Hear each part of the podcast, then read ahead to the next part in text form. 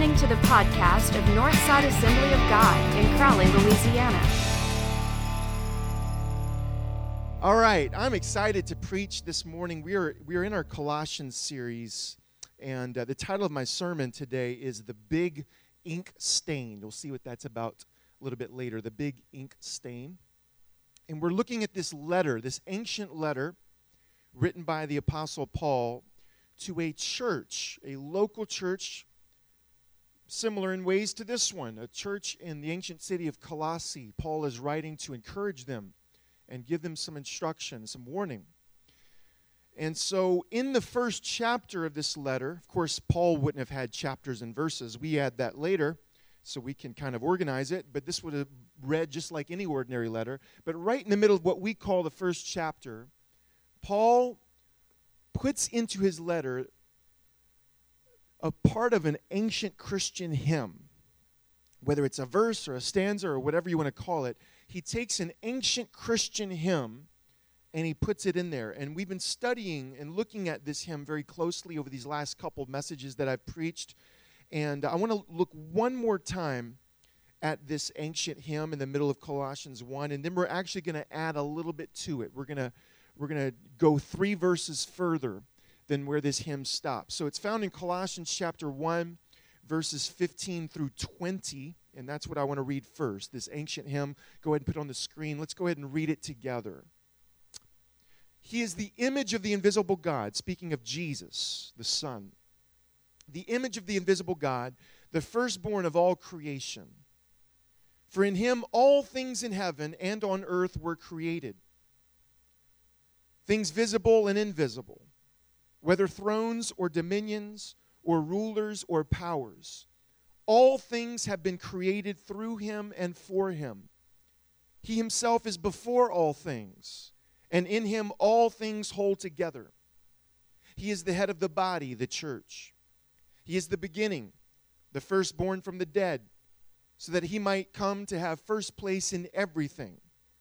For in him all the fullness of God was pleased to dwell, and through him God was pleased to reconcile to himself all things, whether on earth or in heaven, by making peace through the blood of his cross. Now, Paul's going to take this hymn and he's going to apply it to this church.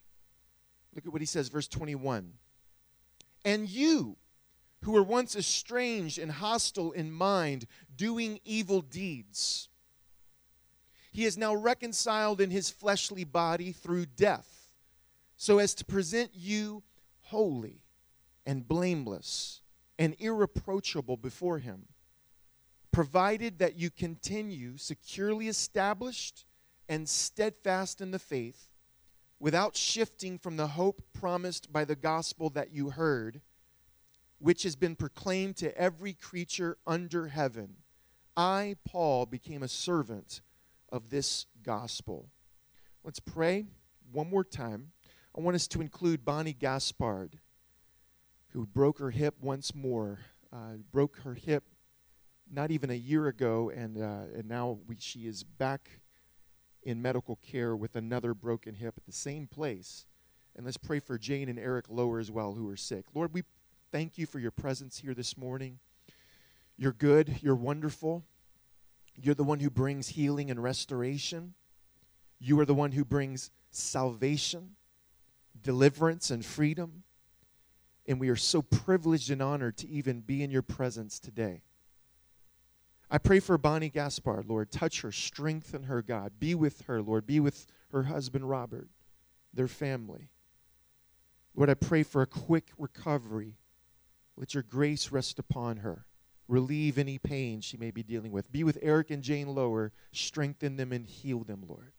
And Lord, right now, as we prepare to engage with your word, each one of us right now, we surrender this moment, our thoughts, our, our task on our to do list, everything else that could occupy our minds, we surrender it before you.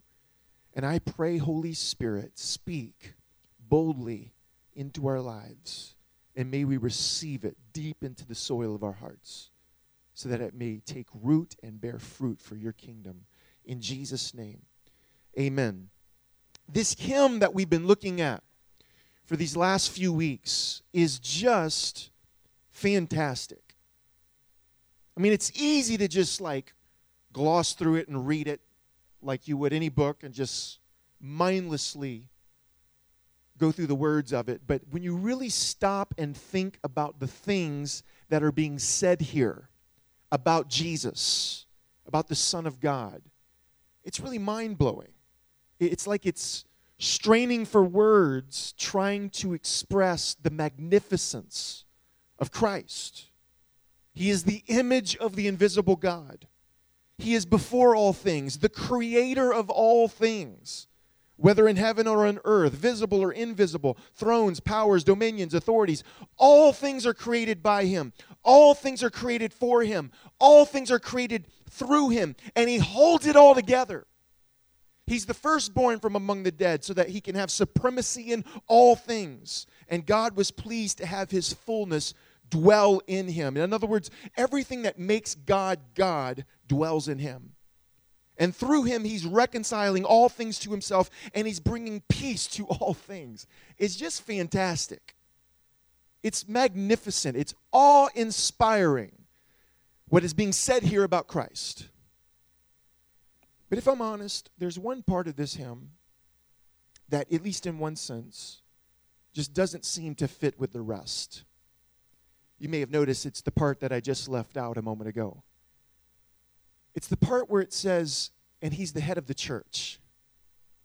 I mean, here's this hymn that expresses the cosmic transcendence, the glory of Christ. It says, all things in heaven and earth were created by him. So you just think about, for example, the universe, which we can't even get our minds wrapped around. The sheer size and power of the universe with its 200 billion galaxies and its 10 billion trillion stars. And this hymn says, every square inch of it was created by Christ, through Christ, for Christ. And this very present moment, He's the one that holds it all together. And then, um, oh, by the way, He's also the head of the church. You know, it, at best you could say, well, that seems like a small little thing to put in this hymn. And then what do you think of when you think of the church? Well, you think of Christians, you think of people, and people are messy and people are stubborn. I know that I can be stubborn. And sometimes people can be downright ugly. Now, I'm going to be real here today, okay? For the first few minutes of this message, I'm going to need you to cut me some slack. I promise you by the end of this sermon, this is going to be a nice, edifying, uplifting word. But there's this unwritten rule sometimes in a church setting that whenever you're the preacher, you have to make Christians look good. You have to make churches look good because we're selling a product here. You know, we're selling this Christianity product. And we want to present it in as appealing as a fashion as we can. So you don't say anything negative. You got to make churches and Christians look good. And that's kind of this unwritten rule that we walk into this place with. Well, I'm going to break that rule this morning. And so, if that rule is important to you, just brace yourself. It's going to be uplifting at the end. Hang in there. For the first few minutes, let me give you some honest thoughts. Let me first say this I love the church. I love this church. I love Northside. I love the things that we've stood for for decades. I love the gospel. I love Jesus. I love the Bible. I love the kingdom of God. I love the church. But sometimes a church can be an ugly place where ugly things happen. And I'm just speaking over my 39 years of experience in various churches. Certainly, there's a lot of glory, a lot of beauty, a lot of majesty in a local church. I, I don't want to minimize that. But in 39 years of church experience, I can, I can tell you I've seen a lot of nasty stuff. I've seen power struggles. I've seen conflicts that just become grotesque. The level of hatred, the level of unforgiveness and vitriol that has no place in a fellowship of people who call Jesus Lord. I've seen a lot of ugliness. And, and there's been times I don't even want anything to do with it.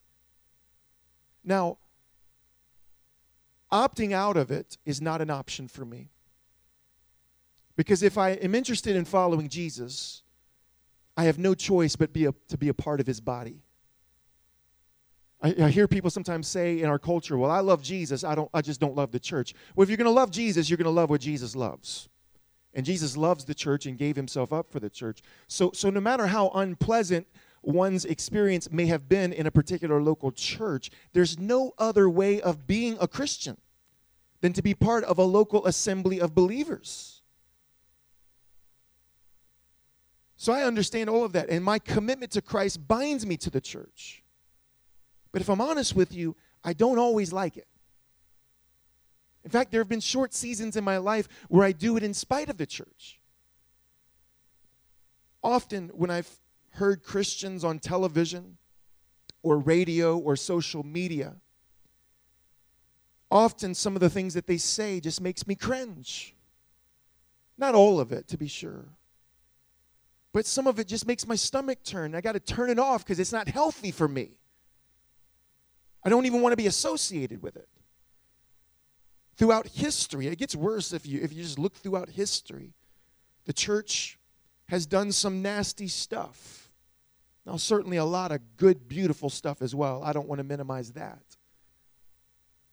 But there's been a lot of nasty stuff, stuff that makes you wonder really, this is at the center of God's plan for creation?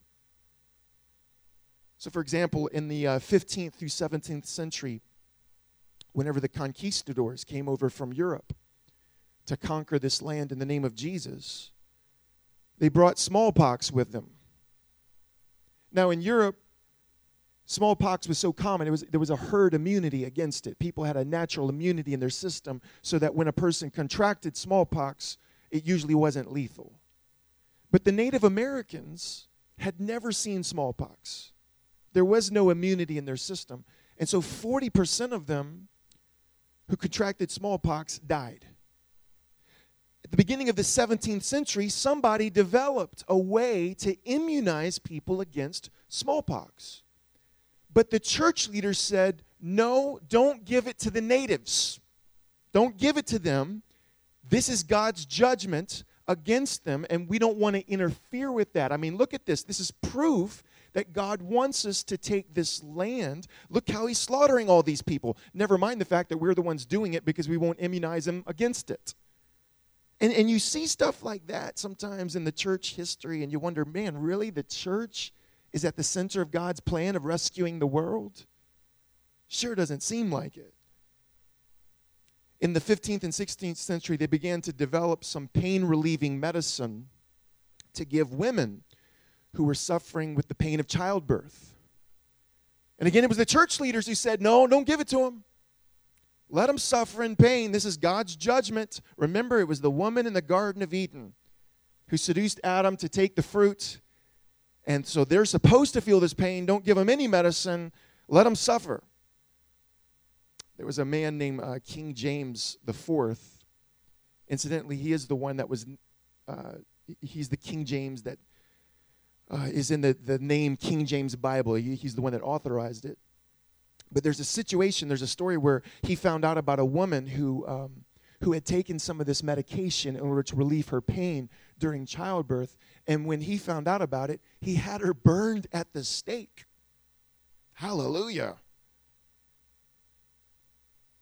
When anesthesia was first developed in the 19th century, you know, that wonderful medicine that prevents you from feeling any pain whenever you get a limb amputated or whenever you have a, a, root canal. If you've ever had a root canal, you can thank anesthesia for blunting some of that pain that you would have otherwise experienced. Well, it was the Christians who said, No, we're supposed to experience this pain. This is God's judgment for sin. And so the church is so often in its history, it has been on the wrong side of a lot of these issues. And when you have that in your mind, you could think to yourself, what is that church doing in the middle of this glorious hymn? And if you go back earlier, it's even worse. Now, I'm almost done, so just bear with me here for a couple more minutes. But in the first uh, 300 years or so of Christianity, the church was actually pretty good. It wasn't perfect, but in large part, they really did look like Jesus. The early church, the early Christians were known for making a priority of helping the poor, assisting people who had no safety nets, helping them, taking care of them. We know that the early Christians were the ones who would go and rescue little babies, little infants that had been abandoned by their parents, which was an epidemic in the Roman world. You don't realize how prevalent this was that if a mother gave birth to a child and if she and or the father didn't want it you, what you do is you just take the baby and leave it on a hillside and let the animals get it and nobody would bat an eye. This was how it was handled. This is how things were done. Well it was the christians who took it upon themselves and sacrificed of themselves to rescue these children and make sure that they were looked after and cared for and raised.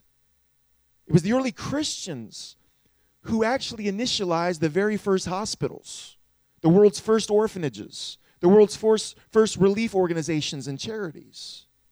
All of this was inspired from within the early church and the movement that they started. It was the Christians who, whenever plagues would hit and there were sick people who nobody wanted anything to do with, the Christians would risk their lives to take in these people and make sure they were cared for and looked after. They were just a God glorifying bunch of people. We have accounts of the early Christians whenever persecution was especially violent and rampant. Christians, of course, were executed in, in numerous barbaric ways, sometimes burned at the stake, sometimes thrown to the lions in the Roman Colosseum. But we have examples, we have accounts of Christians in the midst of their execution blessing the crowds. I've read early church historians who say that one of the reasons why Christianity exploded in growth in the first three centuries is because of the beauty of the way that they suffered and died. Not just that they suffered and died, but the fact that, that they entered into their death with courage, with peace, with calmness. They saw it as a privilege to die in the same way that their Savior did. An early church historian says that in large part it's because of the way they died. It caused people around them, the pagans, to notice and say, something is different about these folks. They're not fighting back, they're not afraid. There's a peace about them. There's a courage about them. There's something supernatural about these people, and it magnetically drew people to Christianity. No matter how many times the enemy tried to crush the church in those first three centuries, it always backfired in his face. And the church grew exponentially in the midst of persecution 40% per decade. Those first 270 years of Christianity, Christianity grew 40% per decade. Then, around the middle of the fourth century, Satan comes up with a better idea. And he says, okay, if I can't crush the church with persecution, if I can't exterminate the church, then maybe let's do the opposite. Let's give it some power. And that's exactly what they do. That's exactly what happens, and it works like a charm. In the middle of the fourth century, with the rise of Constantine and his quote unquote conversion to Christianity, the church now acquires all this political power over the Roman world, something they had never had before. And no sooner did that happen that the mindset began to change. And rather than focusing on loving like Jesus, serving like Jesus, being like Jesus, doing the things that Jesus did, now the mentality became now let's go conquer the world. Because God's given us the power of the sword. Let's conquer the world. If anybody gets in our way, we'll slaughter them. And that's exactly what happens over the next few centuries. The, the history is just tragic, it's demonic, it's filled with blood and barbarism. We have, we have the church immediately, within the first year of coming into power, the church executes its first heretic.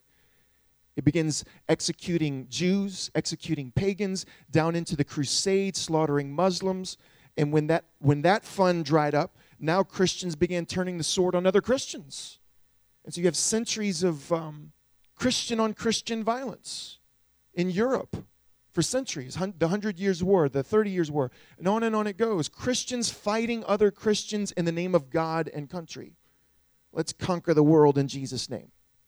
And it was the same mindset that led the conquistadors to, came over, to come over here to conquer this land in Jesus' name, slaughtering hundreds of thousands of Native Americans. I, I could go on and on and on. But if you get real about the history here, and we've got to learn the history, we've got to know the history, there's lessons we need to gain. Because for those who don't understand and learn history, it's going to repeat itself. And if you're real about what's happened in the history of the church, well, putting that in the middle of this glorious hymn just doesn't seem to fit. Christ, he's the image of God, the firstborn of all creation, before all things, created all things in heaven and earth, visible and invisible, thrones, powers, rulers, authorities. Christ holds things all together. And he's the firstborn from among the dead, and he has supremacy in all things. The fullness of God dwelt in him, and by him all things are reconciled. He's bringing peace to all things. So glorious, so wonderful, and magnificent. And then, right in the middle of that, oh, yeah, and he's also the head of the church. It's like a big black ink stain in the middle of a beautiful wedding gown. Or you can think of it this way it's like sitting in front of a symphony and listening to an orchestra play Handel's Messiah. And then right in the middle of it, somebody blows an air horn. And you're like, what is that doing there? You're ruining it. That doesn't belong. Now, maybe you're sitting there thinking, Ryan, all of that history is true, but you know, the church that did all of that stuff, that's not the true church. And I agree with you a thousand percent. I, I agree with that a thousand percent. That church that killed people, slaughtered people, burned people at the stake, conquered lands in Jesus' name by the power of the sword, that is not the true body of Christ. We're called to be the true body of Christ. But what does it mean to be the body of Christ? It means we are to now carry out the same work that Jesus did in his first body, in his physical body, when Jesus was on this earth. The same things that he did, we are now to be carrying on as an extension of his body right now in the earth. So we're to be loving like Jesus, serving like Jesus, sacrificing for people like Jesus, being humble like Jesus, blessing our enemies, not calling down legions of angels to destroy them and wipe them out, blessing them. This is the example Jesus left for us. This is what Jesus endorses. This is the church that is the true church, the true body of Christ. And any church that doesn't look like that is a false counterfeit. Somebody say amen. So I totally agree with that. But then let's just ask ourselves the question Do I look like Jesus? Ask yourself that. Am I living like Jesus? Are we living like Jesus and loving like Jesus? Now, here's the thing I believe by God's grace and God's power, I believe in many ways we're moving in the right direction. I think I'm moving in the right direction, slowly but surely. Sometimes for me, it feels like a two steps forward, three steps back kind of thing. But there's movement there, and I thank God for that. Whenever we come together, like we did recently, Whenever we come together and sacrifice of our own resources in order to help and bless victims of our recent hurricanes in Louisiana, that's the kind of stuff that the body of Christ ought to be known for. We had this beautiful graduation with Fabian a moment ago. Five years ago, when our church launched the Way Training Center, we, we, this was a dream from God. I don't use those words casually. This is a dream God had put in our hearts. And we didn't have a penny in the bank for it. But you all sacrificed time, money, effort, energy. And now we have this thriving ministry where lives are being restored and men are being formed and shaped in the image of Christ by the power of the Holy Spirit.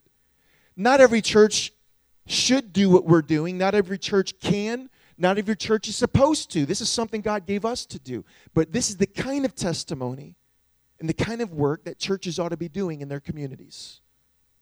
When I hear stories of you, some of you that, that find little ways, sometimes secret ways, of serving people and sacrificing for others in our church, and nobody else ever hears about it, but God does. That's the kind of thing that the body of Christ ought to be known for. And it's beautiful. And it looks like Jesus. And that's what kingdom activity is. So I thank God for what we're doing. I thank God for those pockets of kingdom growth that I see here and elsewhere. But if we're honest, we'd also have to confess that we're not quite there yet. We're not quite where we need to be. I'm not quite where I need to be. I fall short. So we've got a long way to go. And so, at best, maybe we might say, well, maybe the ink stain isn't quite as big as it was. Or maybe the air horn isn't quite as loud, but it's still there. And it still doesn't quite fit the hymn. So, what is it? What is the church doing in this hymn? Now, for the rest of this message, I want to take a totally different approach. Because maybe we're asking the wrong question. Maybe we're thinking along the wrong lines. And I want to show you this quote by C.S. Lewis and just leave it up there for a minute or two. He says, A mark of greatness is that you have the capacity and the willingness to enter into the small. Now, here's an example of what he's talking about. So, at our house, we have two dogs. We have a little chihuahua who's going on 16 years old and I've used him in many sermon illustrations. But we have another dog who I'm going to use in my illustration today. We have a Labrador Retriever who's about five times bigger than Deuce, is his name. Her name is Emmy. She's not even quite two years old. She's full of energy. Anybody got a Labrador Retriever? All right, okay, a couple of you do.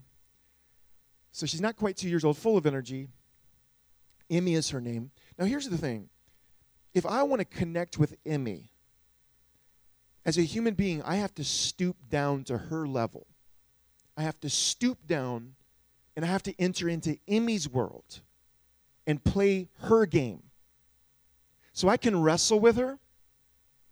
I can fetch with her. I can throw a tennis ball with her. But she can't reciprocate on my level. She can't play my games and do life the way I do it. If I'm going to connect with Emmy, I have to make myself small and enter into her level. You know, if our family's gathered around the television and we're playing video games, if we're playing Mario Kart, Emmy can't jump up and grab a controller and race with us. If I'm sitting on the couch watching the New Orleans Saints utterly destroy the Atlanta Falcons, Emmy can't sit next to me and, and debate on uh, the merits of Atlanta's secondary versus New Orleans secondary. She can't do that. She can't jump into my world. Because I'm the superior being, I have to stoop down and connect with her on her level, in her world, and play her game. And C.S. Lewis says that's what greatness is, that's what greatness does. That's the mark of superior maturity. The mark of greatness is that you're able and willing to make yourself small. You can take something that seemingly is worthless and make something worthwhile of it. You can take something that seems insignificant and make something hugely significant with it. That's the mark of greatness. And see, I, I think he's hitting the nail on the head. Because that's exactly what I see God doing throughout the Bible. Paul says in 1 Corinthians, God chose the foolish things the things that don't make sense, the things everybody overlooks. God chose the foolish things of the world to shame the wise, or what seems wise. He chose the weak things of the world. You ever feel weak? You ever feel insignificant? You ever feel like nobody notices you or cares about you? God chose the weak things of the world to shame the strong. God chose the lowly things of the world and the despised things and the things that don't even exist to nullify the things that are. Why? So that nobody may boast before him. God shows off his greatness by becoming small. He shows off his wisdom by using what is judged to be foolish. He shows off his strength by working with weakness. This is exactly what I see God doing throughout the story of the Bible. So, for example, God chooses to use Abraham. Now, we all know Abraham, giant of the faith. He really is. I remember singing songs about Abraham when I was a kid. Father Abraham had many. He said, We had more time, I'd have you stand up and we'd do that whole song together. Father Abraham had many sons. Many sons had Father Abraham, and I am one of them, and so are you. So let's just, how does it end? Praise the Lord? Praise the Lord. Right arm. Father Abraham. Okay.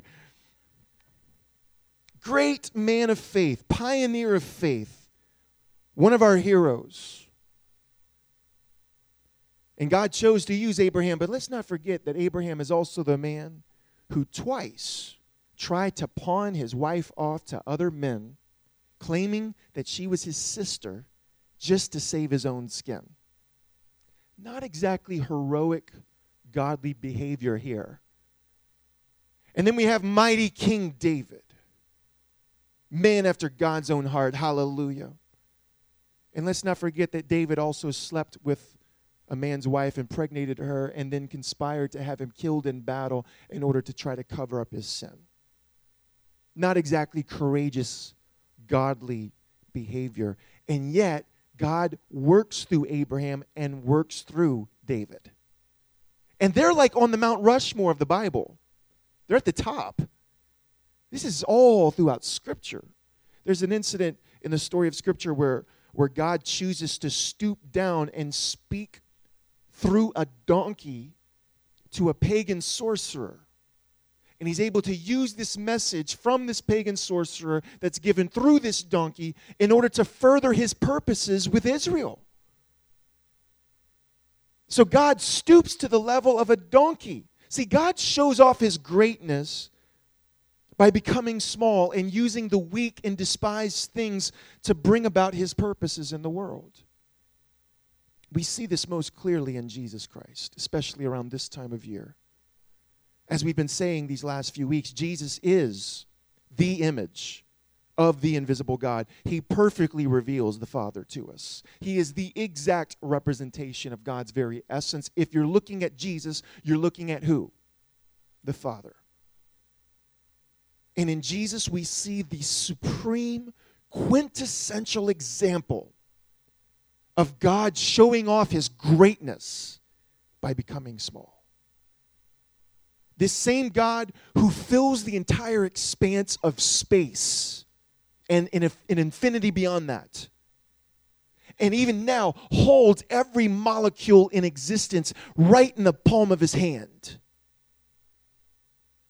And this same God becomes a microscopic zygote implanted in the womb of an unwed Jewish peasant girl in the first century.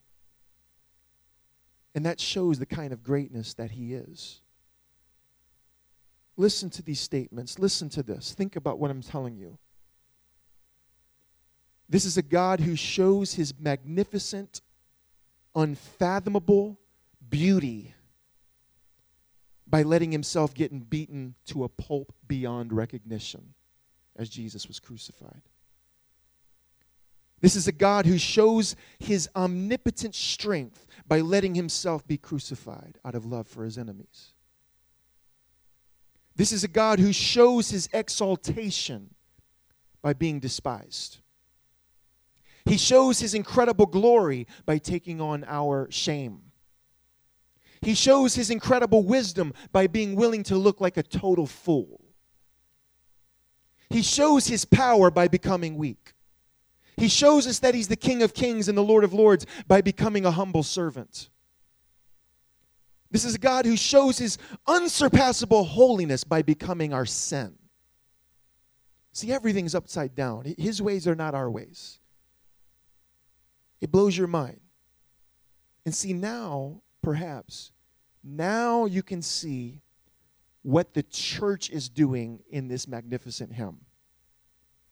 Because if God can accomplish his purposes through the church, then you know he's God. You know he's great. You know Jesus is supreme. God could choose to use anything he wanted to to accomplish his purpose, and he decides he chooses to use the church. Now you can begin to understand what this ink stain is doing in the middle of this beautiful wedding gown. Now you understand what this air horn is doing in the middle of Handel's Messiah. It's because God's showing us He can create a beautiful wedding gown out of the ink stain. He can create Handel's Messiah out of the air horn. And folks, we're the air horn. We're the ink stain. And God uses this weak, pathetic, foolish, dumb stuff, and He uses it to achieve immeasurably wonderful, beautiful stuff. And it shows off his greatness. It shows off his magnificence. It shows that he is the King of kings and the Lord of lords, and all glory belongs to him. He reigns supreme in all things. Therefore, no one has any room to boast. So, how does this apply to our lives? I want to give you two things.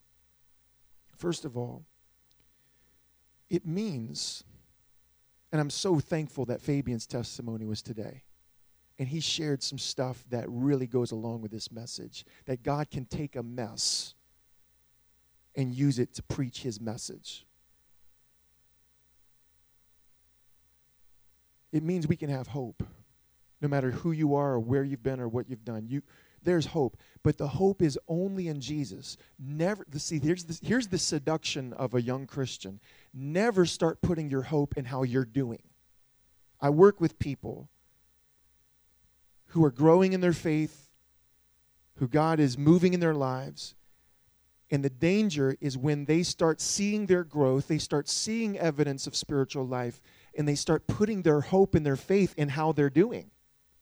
And so, as soon as they fail, what tends to happen is they just become full of despair and they quit. And sometimes you never even see them again. They're just because they were putting their hope all along in their own performance. All of our hope absolutely must be in Jesus who already accomplished what we needed to be accomplished. Because we can't live up to that standard. Put all of your hope in Jesus. Don't put your hope in how you're doing. Don't put your hope in how the church is doing. For goodness sakes, don't put your hope in any in how any politician's doing. Don't put your hope in how you think America's doing. Don't put your hope in how the economy's doing, folks. Don't put your hope in how the world's doing and how Iran's doing, how North Korea. Don't put your hope in anything other than Jesus Christ, who is the King of Kings, the Lord of Lords, the Rock of Ages, the one who never changes. Amen.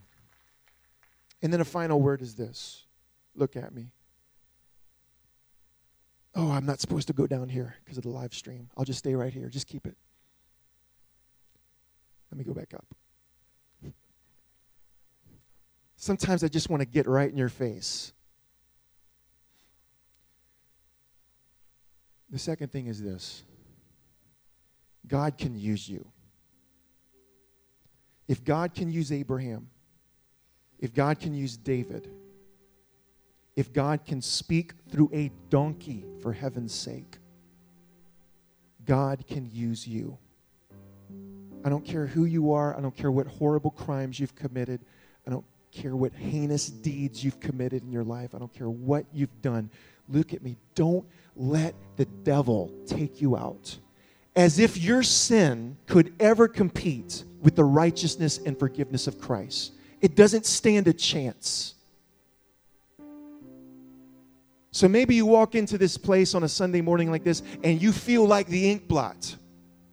You feel like you're the ink stain in the middle of this beautiful wedding dress. You feel like you're the air horn in the middle of Handel's Messiah. Welcome to the club. You belong here. And God can use you. And when you surrender yourself completely to God, He can take the mess and make a message out of it. He can make something beautiful and glorious with it. But it's all because of Him. None of us have any reason to boast because he has supremacy in all things. Thank you for listening to this week's podcast. To learn more about Northside Assembly of God, check out our website at www.northsidecrowley.com.